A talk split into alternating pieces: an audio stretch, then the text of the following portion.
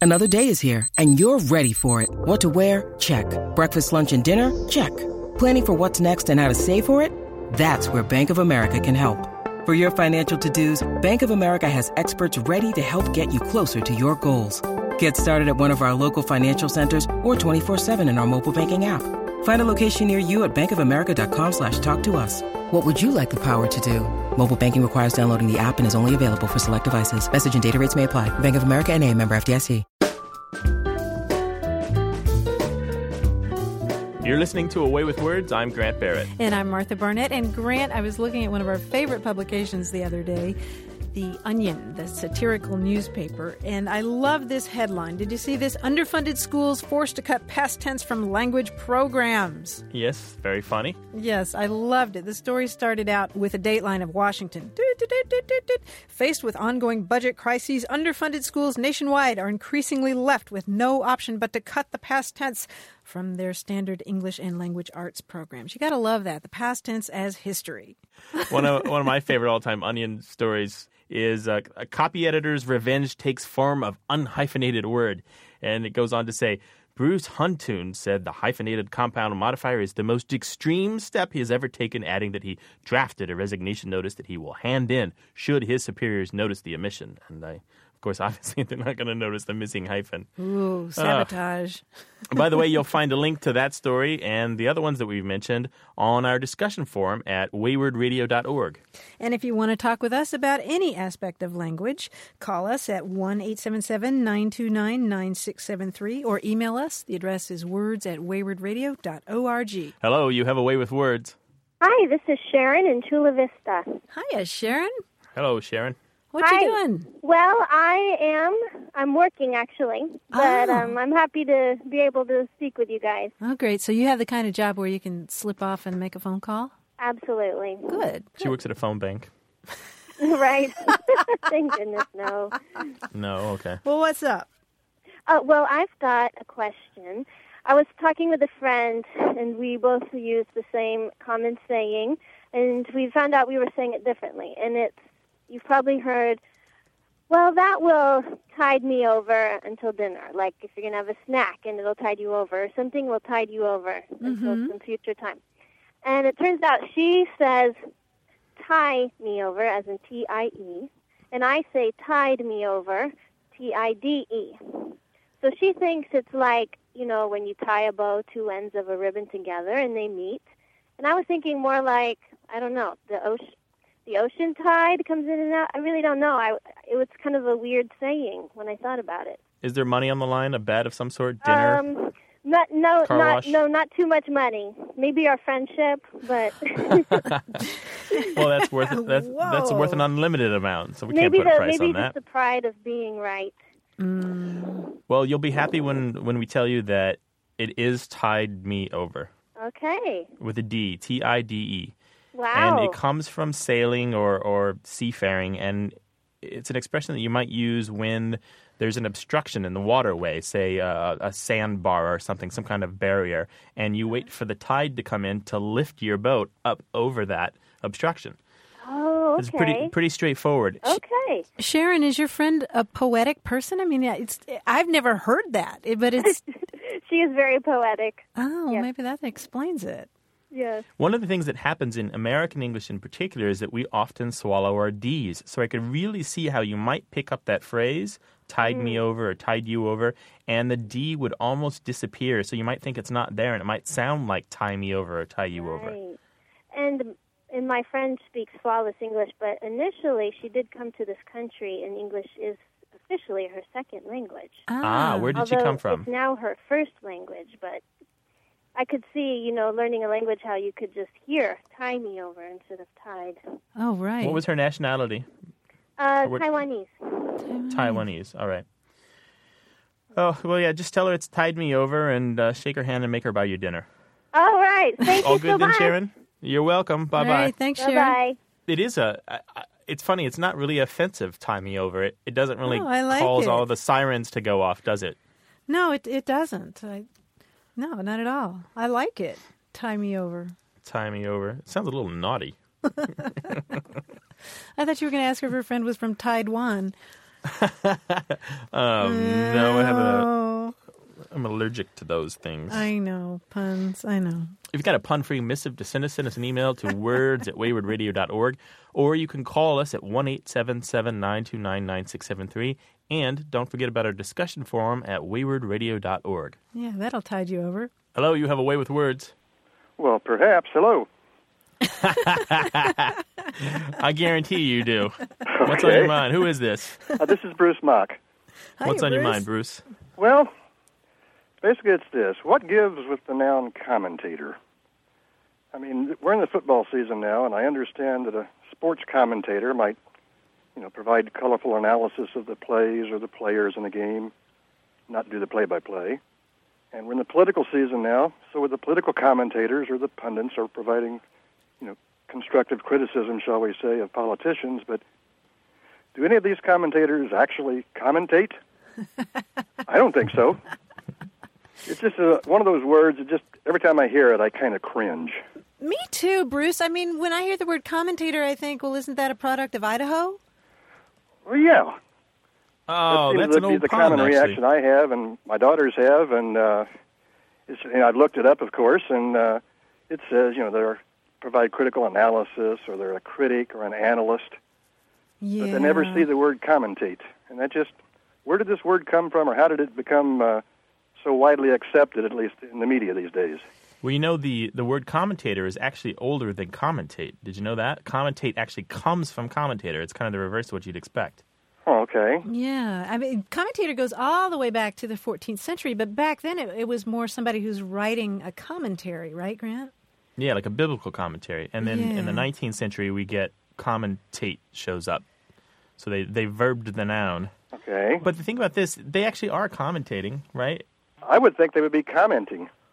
Yeah, yeah, I, I agree with you. Um, but but Grant's right. I mean, this word has been around for a long time, and but I, I do think it sounds weird. Why aren't they just commenting?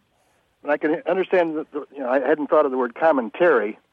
Mm-hmm. Um, if it came from that or vice versa, perhaps I can see where it came into being. But it just, it always struck me as, uh, as a word that just didn't belong, like it was a made up word or, uh, It just it Mm-hmm. sounds a little awkward. It's like orient and orientate. Orientate Yeah. sounds fine to the British, but most Americans kind of are repulsed by it. Yeah, Yeah. Or preventative. It just sounds a little bit pretentious to me. It sounds like something that, that Howard Cosell would have started, but but Exactly. it, sounds smart. Pretentious is the word, the way I feel about it. It's, it's, What uh, about Bruce? What about um, aviate? Does aviate bother you? say, aviate? Yeah, the thing in, what an aviator does, Okay, that's, yeah, that's consistent with, with this, you know. and it's a, it's a consistent another way too is that aviator in this case is also the older form, and aviate is a, a verbed noun that came much later. Here's the thing: is your question is is commentate okay, and is there a better word for it? I think commentate's fine because no matter what you see in your dictionary.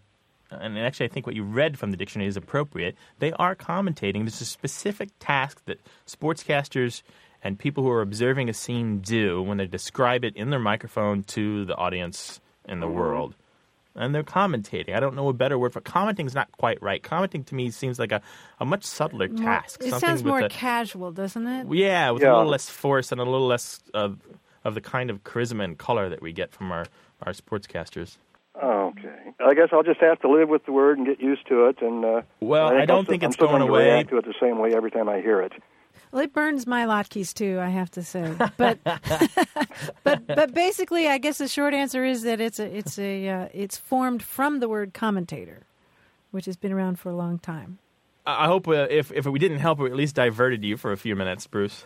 You did. I appreciate that. That's nice to call you and uh, you know get the straight story on this. All right, thank you, sir. Does right, that mean I Bruce. have to agree with it? No, absolutely Good. not. I'll send Martha after you though. She's a tough one. All right, take care of yourself. Take care. Take care. right. Likewise. Bye, Bruce. Bye-bye. Wow. The number to call is 1 877 929 9673 or send us an email to words at waywardradio.org. Hello, you have a way with words. Hi, this is uh, Amit. I'm calling from La Jolla. Hi, Amid. How are you? Good. How are you? Doing just Excellent. fine. Thanks for taking my call. Um, I have one question. You know, I'm originally from uh, India, and I came here as a graduate student almost 20 years ago. And when I was a graduate student at University of Michigan, my first roommate was from Idaho, hmm and um, he used to say that I need to see a man about a horse, and you know that's when he would go to the restroom. Ah, okay. And uh, when the first time he said that, you know, I looked out the window to see if uh, there was really a man, you know, waiting with the horse outside. Uh, because There I wasn't, knew was he, um, his family dealt with horses. They used to bring in horses from England, and then they would, um, you know, sell it to other people in the U.S. So they were in the horse business. Oh, But you know, I have since then wondered um, where where did that expression come from. Um, so Have you heard the variation of it, which is I'm going to see a man about a dog? Uh, no, I mean, you know, I, the only time I had heard that expression was from my uh, roommate, and he used to use horse all the time. Well, the reason I ask is because the version that has people going to see a man about a dog is the older version, and the horse version is not only newer, much newer, but it's much less common as well. Okay. The first appearance of it is in a play called The Flying Scud by an Irish writer. We don't know at this distance whether it meant that they were going to go to the bathroom or they were just leaving the room or they were just looking for any excuse to get away. I see. But we do know that by the time the American Prohibition showed up in the 1920s, that is when alcohol was illegal to sell and to consume, that people were using it to mean to slip off to get a little hooch. so then you go to the And- bathroom li after that. you would go to the bathroom after that. And then, and I guess after prohibition, there's not really much use for that kind of expression. And I think that's when it became far more common for it to be pretty clear in print, anyway, that people meant that they were going to go use the facilities. There was just another euphemism, a way of like parting company without explicitly saying something crude about your, uh, you know, having to go use the toilet. Or Right. anything like that. English is this wonderful repository of um, all kinds of euphemisms for that. Um, I like the one that ladies of the uh, 19th century would say, I'm going to go pluck a rose. Oh, I see. Or, um, or Grant, one of my other favorites is, I'm going to go visit Miss White. I see. I've never heard that one. I, I tend to like the cruder ones. The, I- what a surprise! There's one. I'm going to go drop some friends off at the lake, if that makes sense to you. yeah, I've heard dropping the kids off at the pool. Right, exactly. That's another variation on it. but so there we go. It's uh, dates from the mid 1800s. Um, the older version is about a dog, and these days it just means go to the bathroom. Go to the bathroom. All right. Okay. Thank you very much. I really appreciate You're welcome. you Thank you for your taking my call. Okay, thanks All a right, lot. bye-bye. Yeah. Bye. Well, if you're visiting Miss White or plucking a rose and think of a linguistic question, give us a call. The number's 1 877 929 9673 or email us. The address is words at waywardradio.org.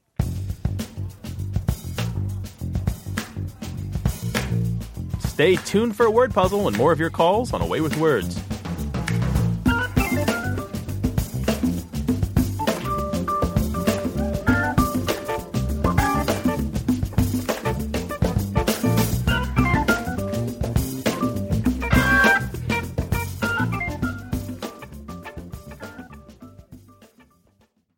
You're listening to Away with Words. I'm Martha Barnett. And I'm Grant Barrett, and we're joined once again by our quiz guy, Greg Pliska. Hello, Greg. Hello, Grant. Hello, Martha. Hiya, Greg. Nice glasses.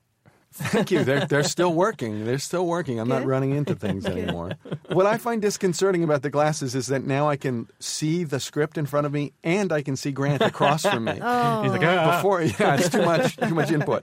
It's much better when I can only see Smiling one mug. thing in focus at a time. well. So, what do you have on those pages? Well, speaking of uh, Grant, this week's challenge is called Missing Links. How was that for a transition? I, that, Hardy, that was har, bad. har. Um, now, this is not about prehistoric beasts like the Tyrannosaurus or the Allosaurus, but about that contemporary beast, the Thesaurus. Thesaurus. Okay. Yes. So imagine you're looking up a word like imp in your handy thesaurus, and you notice a word in the entry, and you turn to that word and you notice mess around in that entry. So the question is what word is the missing link that got you from one to the other, from imp to mess around? So it's a word that has to mean both imp and mess around. Exactly. So an imp is what a goblin or a gremlin or something like that. Well, here's a hint the missing link, as it would be, is a kind of animal. Aha! Jim. So to mess around, um, it might also appear in a in uh, in in an entry related to wrench, as in blank wrench. Monkey? Oh, monkey. Monkey. yes. Oh, okay. and okay. a monkey is a, an imp is a monkey. It's kind of synonymous, and monk to monkey with something is to mess around with it. Right. Sure. Right. So for each one of these, I'll give you the first word and the last word, and you have to tell me what word is the missing link between them. And again, in true Darwinian fashion, the missing link will always be an animal. Just one link, Oh, though. nice. Just one link. Here's a pair for you. What's the missing link between school and angle? Hmm, I'm thinking fish and anglers and schools of fish, and but that That's doesn't. perfectly good. Oh, is That's that it? exactly what I was looking for. Yeah, it's a little. School isn't really synonymous with fish, although No, you but can plural. find it in the entry for fish. School oh, of so that was fish. tricky. So angle was a verb. Yeah. Oh, fake Angle out. as a verb. You guys know all the parts of speech, right? Here's another pair deliver and stomach. Deliver and stomach. If you can stomach something, you can take it. And if you deliver something, you can take it somewhere. And, and the animal is a, a take, of I course. just saw one of those. I'm thinking out loud. Oh, Hello. Um, So, what's another synonym for stomaching something in that sense? Tolerating. Uh, No. Yeah, I know. um, yeah, but that, That's a type of fish in the Amazon, the tolerated. like I don't think I can I can't. blank another minute of this. Uh, Endure might be another another word. doer. It's going to be a common one, probably. Right. Um, They're all the come on, same. Grant. Animal found in the Pacific Northwest. Badger, Grizzly? otter, grizzly, bear. I don't think I Trout? can bear. Salmon. Bear. Oh, bear. Oh, to deliver a bear. child, to bear a Oh, child is to for deliver a heaven's child. okay. to okay. stomach something is to bear it. I see. Bear. All right. Okay. All right, here's another pair for you. Coward. Now, Grant's already noticing that it starts with the three letters of cow, but that's a different puzzle. Oh, Okay. Coward, Actually, it ends with the four letters of war. too, so. Or coward, and showdown. Ooh. A little bit of a tricky one. The, the coward is, is pretty straightforward, but showdown is a tricky link. Coward. Uh, I'd work with coward as Would your you work starting with point. cow- Coward, A okay. coward is someone who's Um, a uh, yellow uh, belly. uh, How about a uh, yellow bellied Oh, sapsucker? oh, oh, oh, oh. You And, and, three-eyed and we'll long play a leg. game of yellow bellied sapsucker. Yes. No, no, no. oh. Um, Well, a coward is is a chicken, but what does that have to Mm-hmm. do with showdown? Oh, to play chicken. To play chicken is a kind of showdown. Oh, Chicken right. is a kind of showdown between two people. Yeah. we go. okay. Good teamwork Isn't there, that, Grant. that's in a uh, James Dean movie. Isn't there some scene where they drive right at each other in the Yes. car? Yeah. Um, Ooh. All right, here's another pair for you highway and weapon. Highway and weapon, and it's related by an animal. Well, weapon Um, uh, that's an animal is a dart, Oh, there are all kinds of animal Dart names for highway- weapons too. There's lane, road, street, thoroughfare, parkway, freeway, Bazooka. overpass, underpass, um, or weapons, There are weapons. There, there are all kinds of um, lance, dart, arrow, lance, um, um, bazooka. You said bazooka. You said big boy, little boy, um, atomic bomb. uh, wh- why am hydrogen I bomb. blanking on this? I know this.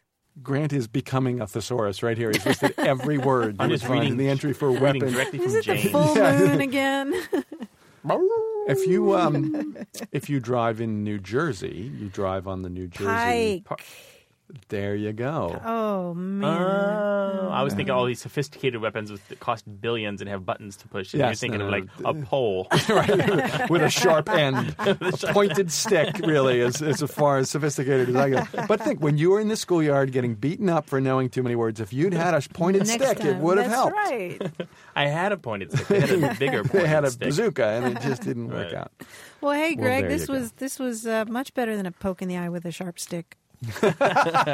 Gosh, thanks. Gee whiz, No, really. Willikers. Well, thanks, Greg. That was loads of fun. And if you'd like to have some fun with us on the air, give us a call. The number's 1 877 929 9673. Or you can poke the bear with a sharp stick by sending us an email to words at waywardradio.org.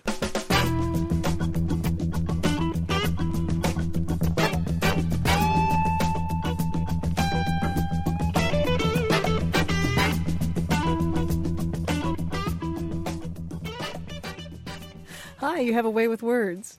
Hi, this is Simone from La Mesa. Simone, welcome. Hi, Simone. Hi. What's going on? Um, I have a question about dinner and supper. Mm, oh, I'm not sure what Okay. time it's going to be. well, uh, fried chicken, spinach, corn on the cob, cornbread. How's that sound? That sounds good. All right. What's your question about those words? Okay, um, I was reading Anna Green Gables, and it says breakfast, dinner, and supper were very silent meals.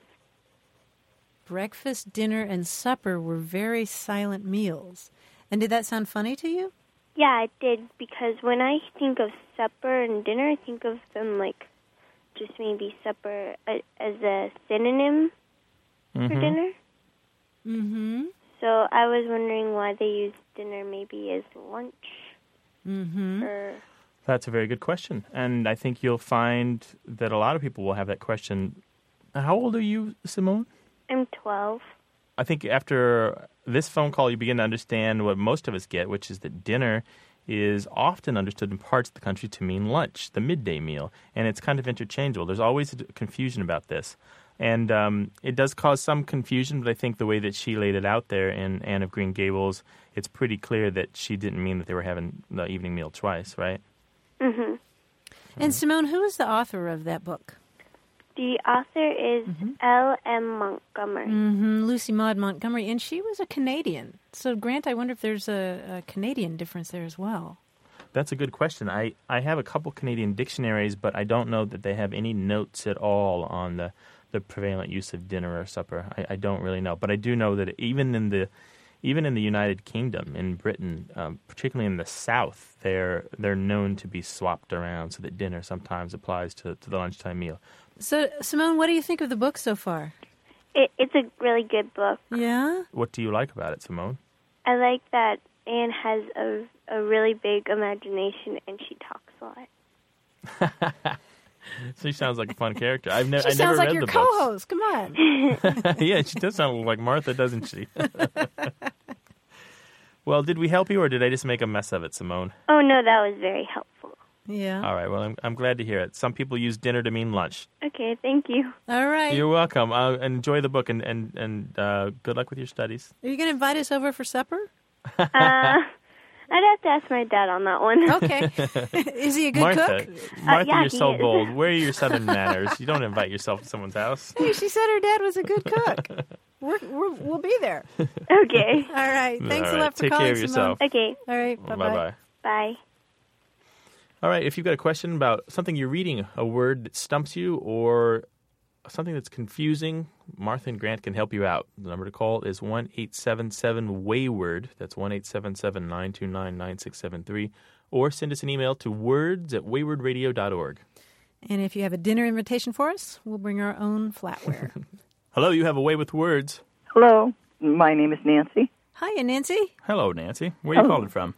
uh, San Diego. How are things in San Diego? Oh, wait, I know that. well, how are you, Nancy? What's on your mind today, Nancy? Well, I'm I'm good, um, but I have a question about a word. Um, All right. I work in a situation where I authorize treatment for people, and we had a question come up of what does biweekly mean? Does it mean twice a week or every other week? Oh. Oh. Well, that would be really important in your line of work, right? Uh, yeah, Yeah. makes a difference between eight times a month versus twice a month. Yeah.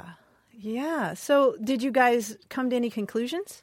Um, well, we looked it up on the internet and we found both descriptions of the word. Mm. Mm-hmm. Um, I did find that semi is what they said would be twice weekly, so Mm-hmm. semi weekly as opposed to bi weekly. But I've seen the definition both ways, where bi weekly could be twice a week or twice a month. Yeah. Yeah. So, But, what but to semi weekly do? is open to misinterpretation as well, isn't it? Do you think? Probably. How so? Well, because it doesn't clearly say twice a week. Semi weekly could be What, you'd three sort of times a go to week. treatment? Right. Well, n- well, semi-weekly means not a full, not weekly. So something less than weekly, which could be twice a week, or three times a week, or even four times a week. Yeah, Nancy, I think you have demonstrated by calling exactly the reasoning behind what I'm going to say, which is that I'm not one for banning words and I'm all about free speech and all that, but the words biweekly and bi-monthly need to be banned. They need to be taken out to the trash and burned. We need to just remove them from the language because they're not useful. The only place where those two words are fixed in meaning is in the publishing world. Ah. You know, if you get a bi monthly magazine at home, that means you get it once every two months. And a bi weekly magazine is one that you get every two weeks. But other than that, Nancy, I say just, um, you know, put them in one of those, those hazardous materials uh, things and, and get rid of them because they are just useless. I would agree. You're going to have to pretty much stick to twice a week and twice a month, or Mm-hmm. what's the best alternative to mean every two weeks, every other week? How about every two weeks? Every Or- two weeks or- or, every other week. Yeah, or or twice a month. These are words that are just, especially in your field, Nancy. Mm-hmm. But but I think just in general, you know, otherwise you're going to miss your biweekly meeting because you don't know when to go. Right. Yeah. Exactly. It's very frustrating. It would be easier if people would just say what they mean. Right on. Well, uh, you don't have any argument here. Okay. All right, Nancy. Thanks for your call. Thank you. Thanks, Nancy. All right. Okay. Bye bye. Bye. Bye bye. Get it? Bye. Oh. All right. Har har. Har har.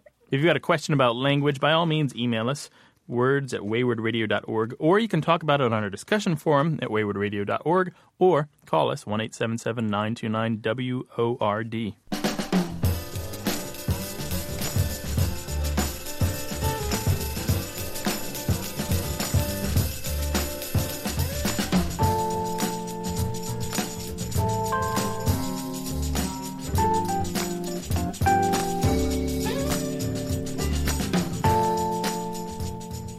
Grant, we were talking earlier about the goofy story in The Onion headlined Underfunded Schools Forced to Cut Past Tense from Language Programs.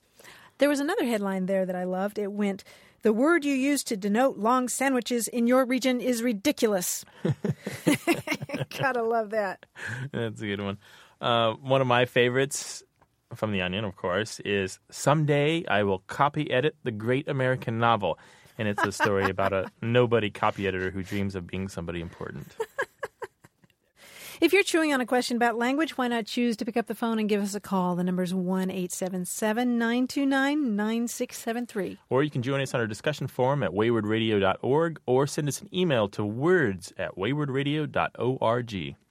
Join us on our discussion forum at waywardradio.org slash discussion.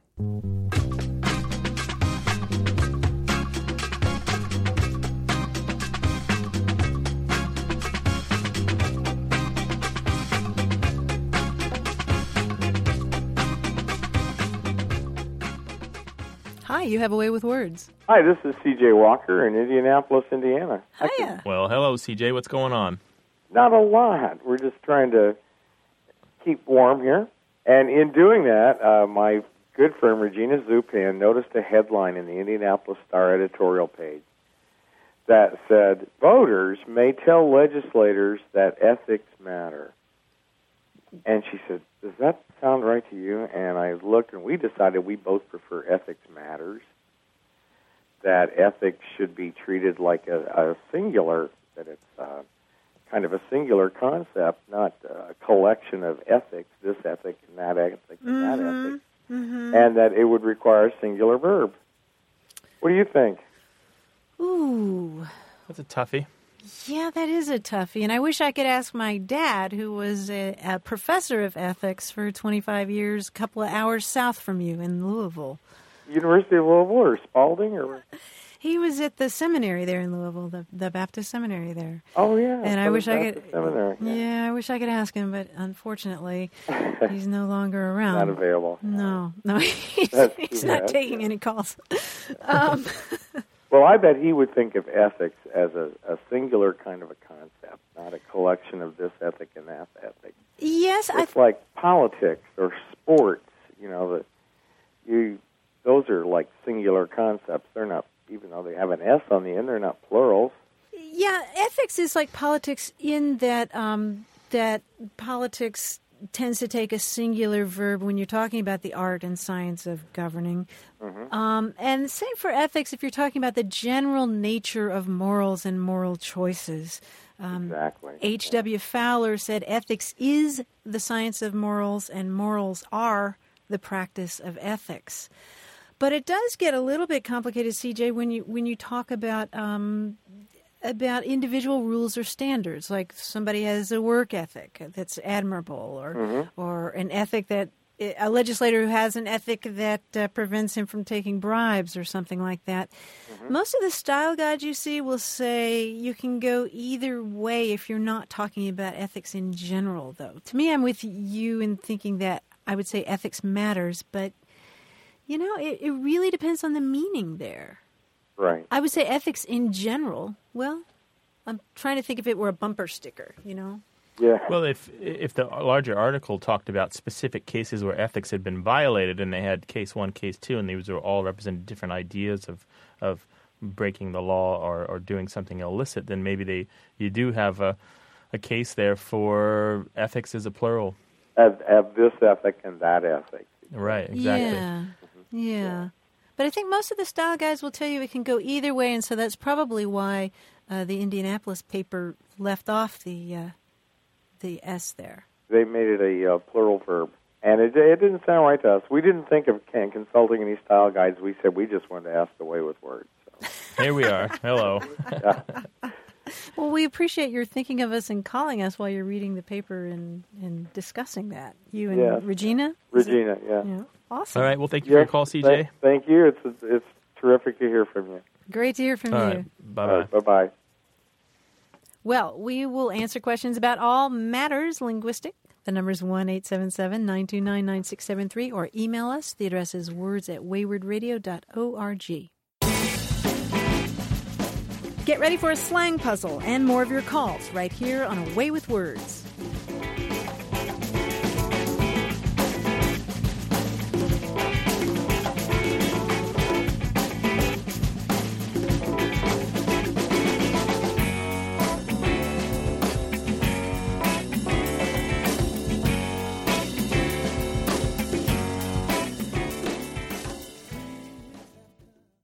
You're listening to Away with Words. I'm Grant Barrett. And I'm Martha Barnett, and it's time for Slang This, our weekly puzzle about slang. Today's contestant is Zach Giolongo from Providence, Rhode Island. Welcome, Zach. Hi. How you doing? Hello, Zach. Good. How are you guys? Doing fine. Great. What do you do in Providence? Well, I work at a independent school actually uh, across the border in Massachusetts, um, where I run their uh, after school programs. And then uh, my my night job is uh, I work uh, in a lot of uh, comic book industry stuff. Oh yeah, are you the guy who writes pow and biff and zap and that kind of thing, or what? Sort of. I um I do a lot of lettering for um, Japanese comics, so a lot of it uh, turns into having to redo sound effects and things like that for North America. Oh really? Yeah. Oh, interesting.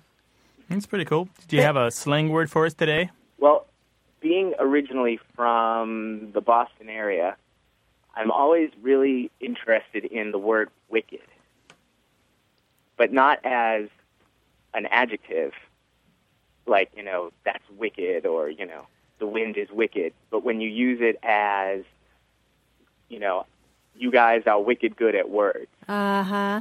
So it's an adverb. Yeah. That's kind of the East Coast equivalent of California's hella. Yeah, I think I think so. It, it just it seems so synonymous with the region to me. Wicked good. Yeah, those socks. How about those socks? Yeah, they did wicked good. They did wicked good, or wicked well, I guess. well, Zach, we're going to move on to your next challenge. Grant's going to present you a slang term, and then he's going to give you three possible examples of how it might be used in a sentence. Now, Zach, only one of those is real, and the other two are just something that he made up. So your task will be to choose which one really is the slang term. You got it? I got it. Okay, Grant. All right, here we go. And if you need help, just ask Martha. She'll be standing by going, What? I'll be going pow, biff, zap. Hiya! All right, here we go. Zach, the first phrase is to go shucks. That's three words T O G O S H U C K S. And the first clue is she was all, let's look at the paint chip book. Eggshell this, burnt sienna that, blah, blah, blah. If I hear one more word about wallpaper or paint, I'll go shucks and end up in the loony bin. all right. Second clue. Ooh, it's a bit spendy, isn't it? But father will surely love it. Maybe we can go shucks on it. You pay half, I'll pay half. And then the third clue. The factory had a rule that everybody had to go shucks, which was another way of saying they wore the company's dark blue coveralls with no pockets. That prevented them from stealing. So those are your three clues, Zach. Is to go shucks, does it mean to go crazy? Does it mean to split the cost of something between two or more people? Or does it mean to wear an outfit without pockets? Oh, let's see. I was hoping there would be something, you know, like oh, gee shucks, something like that. Um, I'm inclined to say um, the one about wearing an outfit, and the, The only third reason one. I think that the third one, yes, because I'm thinking like shucking corn, something, Mm-hmm. some sort of an outer covering. Hmm, like an employee shucks pencils or something from the supply Yeah. bin. Hmm. Yeah. It makes sense to me, Grant. Unfortunately, it is actually the second one. To go Oh. shucks is no, yeah, it's it's to go Dutch or to to split the cost, to share the cost of something with somebody else. And it's uh, uh, there's a variant which is to go shags, and shags apparently in English dialect um, means a share. So to go shags, to go shares with somebody. Let's try another one. We got one more for Okay. you. The next word is hat catcher. That's H A T hyphen C A T C H E R hat catcher. Uh, The first clue is the president always travels with a hat catcher in his entourage. At the sound of gunfire, this fellow is supposed to hug the president's head to protect it. B. The church stopped holding dances because of the hat catchers. We'd go out to the cloakroom for our things afterward, and everything had be gone coats, boots, umbrellas, hats, you name it. And then C.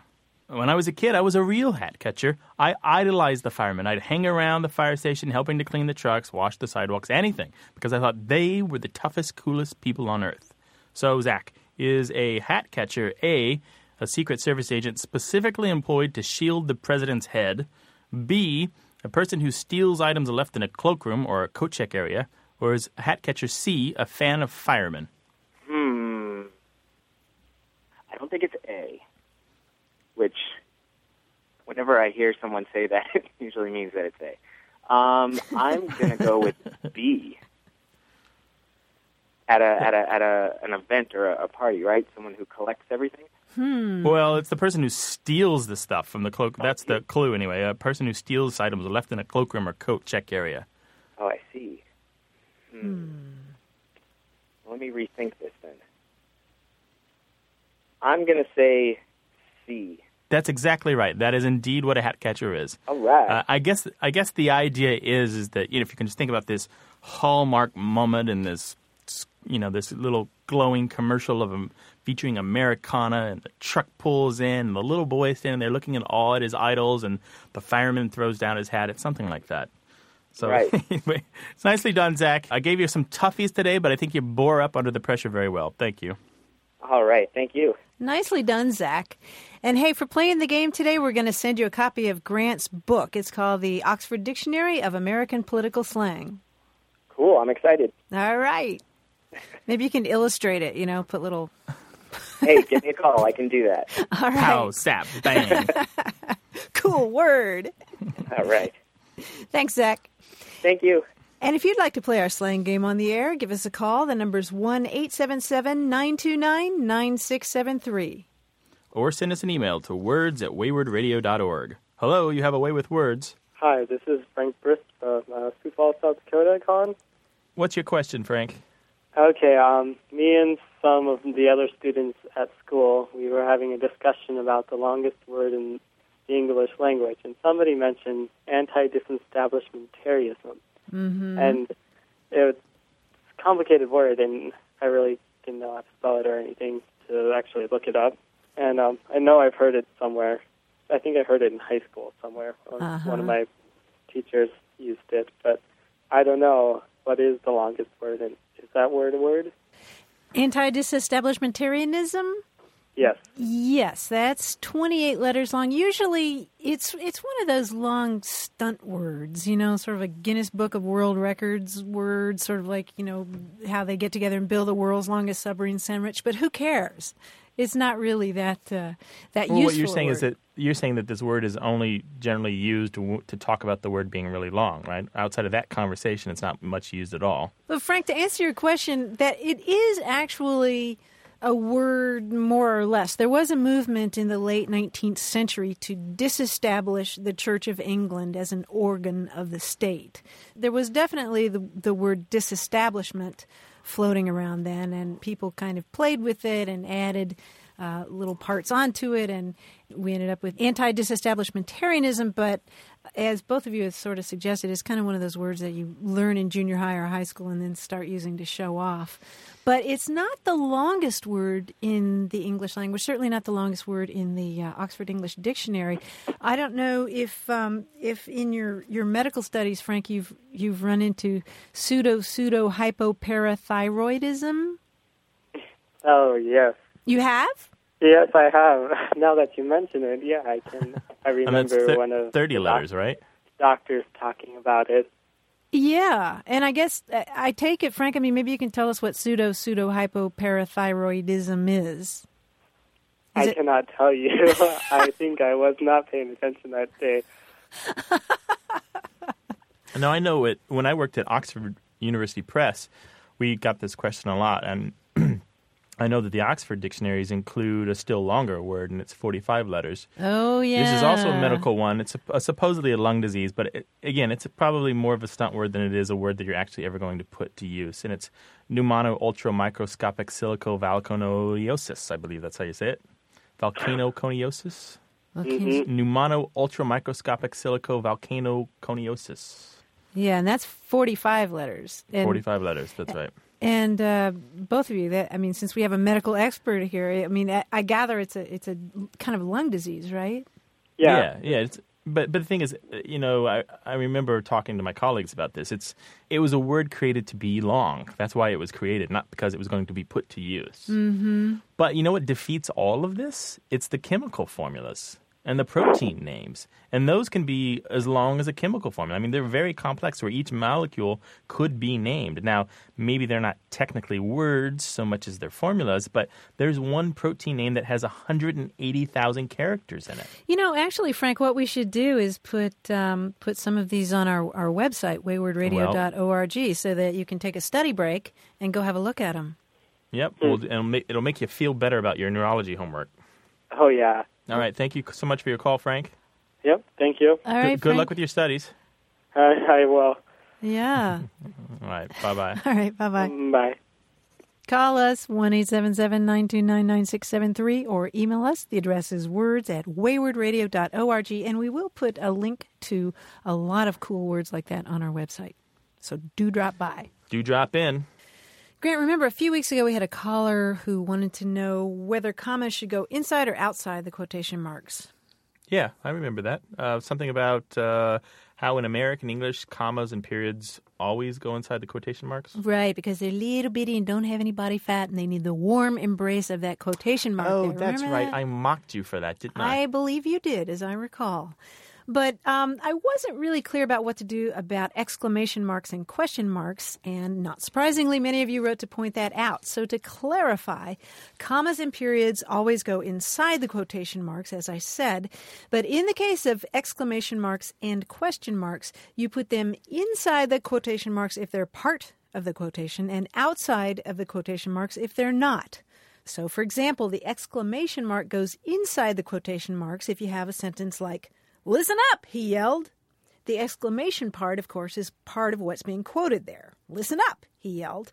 On the other hand, in the following sentence, I wonder who said a fool and his money are soon elected. The question mark there isn't part of the quotation, so it goes on the outside.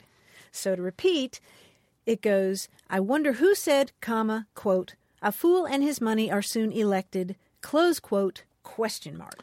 Got it. And we should also mention that we're talking about punctuation in prose, not punctuation in computer code, as some listeners wrote in about. I do a bit of PHP and Perl coding myself, uh, so I know what you're talking about. There are specific rules in programming that will trump any kind of prose style that we're talking about here, all right? So if you're quoting computer code in a prose document, my advice is to set the code off by line breaks rather than with punctuation. for all you computer programmers out there. And hey, Grant, by the way, do you know who said a fool and his money are soon elected? Uh, Will Rogers. How did you know? Did you Google that already? Were you I are did you not that, Google that. fast? I have my brain link uh, working now, you know, Oh. Wi-Fi directly implanted into the Oh, frontal right, lobe. the implant. Good, Mhm, good. yeah. Congratulations. I'm hoping I get one of those soon. If you have a clarification or quirky question to share, call us. The number is 1 877 929 9673 or email us at words at waywardradio.org. Hello, you have a way with words. Hello, I'm Cheryl from Indianapolis. Hiya, Cheryl. Hello, Cheryl. Hi. Welcome. I, thank you. I'm curious about the origins of a, a word, and the word is charney. It's a word that we used where I grew up in southwestern West Virginia, Oh. and we used it to indicate it was something was very dirty and needed cleaning, such as oh my my house is charney, and you would it would be in disarray and a big mess. And so I was just curious if you had ever heard of that word or knew of the origins. Wow, What- I love what- that word. There's a word often pronounced kjarn or kjarni. Did you ever hear that pronunciation? Uh, no. What about karn or karen?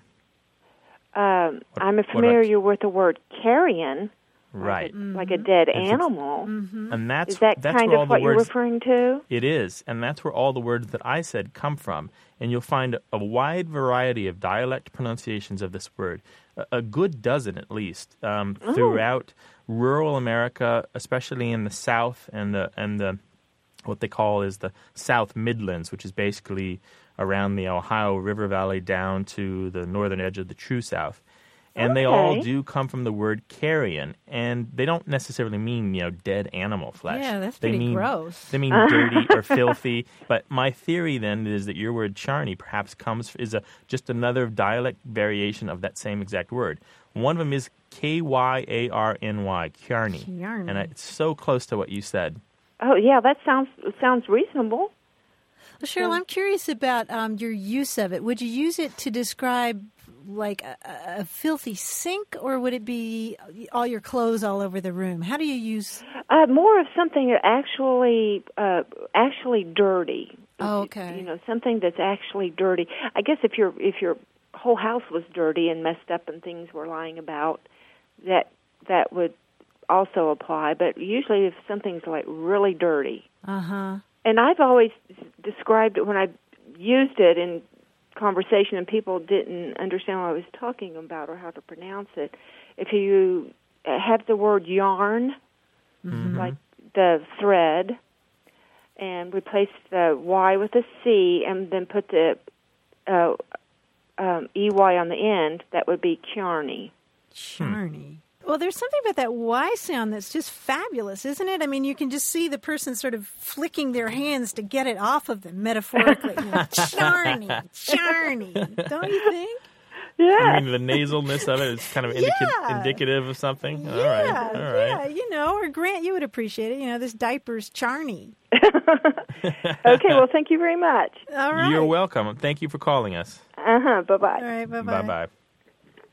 Charney. I love that. Charney. If you've got a Charney. regional word or colloquialism or something they said back at the uh, old homestead, we'd love to hear about it. The number is 1 877 929 9673 or send us an email to words at waywardradio.org. Martha, do you remember a couple of shows ago we had a call about the origin of the term G job? Sure, that was um, Titus, and he worked on the crew of Fox 24, right? Yeah, he wanted to know about the use of the term G job, meaning a job that nobody wants to do. I never heard the term, and I don't think you had either, Martha. And so we threw the call out to our listeners, and boy, did they ever respond. No kidding. Most of you wrote to say that it's a joking reference to the expression government job. Pete from Ramona, California, emailed to say that he's heard the term G job for decades in the aerospace industry. And there it's used to describe personal work done on company time, like making 10 copies of the Little League schedule on the work copier. And then Vicky and Larry Gilmore emailed us to say that they think G job was also used in that same industry in a derogatory sense, as in the phrase good enough for government work, that is, work that's barely good enough to pass. You know, that's not quite how Titus described it, though, is No, it? He no. said it was a job that nobody wanted. I don't doubt that there's more than one G job, but I'm wondering if maybe there isn't still a more specific use of it in Hollywood. And any one of our listeners who works in Hollywood wants to email us or call us and let us know. I'd be happy to take that call and find out. Yeah, so Brad and Angelina, give us another call and let us know what you think. Yeah, we'll see you in Paris next week. Thanks. You can find more about that discussion on our website. That's waywardradio.org. Or if you'd like to ask us a question on the air, fire away. The number's 1 877 929 9673. or email us at words at waywardradio.org. Well, that's our show for this week, but you can always call us with your questions about language. The number's 1 877 929 9673 or send an email to words at waywardradio.org. Our senior producer is Stephanie Levine. Tim Felton is our technical director and editor. We've had production assistance from Robert Fung and Dana Polakowski. Away with Words is produced at Studio West in San Diego. I'm Martha Barnett. And I'm Grant Barrett, inviting you to join us next time right here on Away with Words. Let's call the whole thing off. But oh, if we call the whole thing off, then we must part. And oh, if we ever part, then that might break my heart. So if you go for oysters and I go for oysters.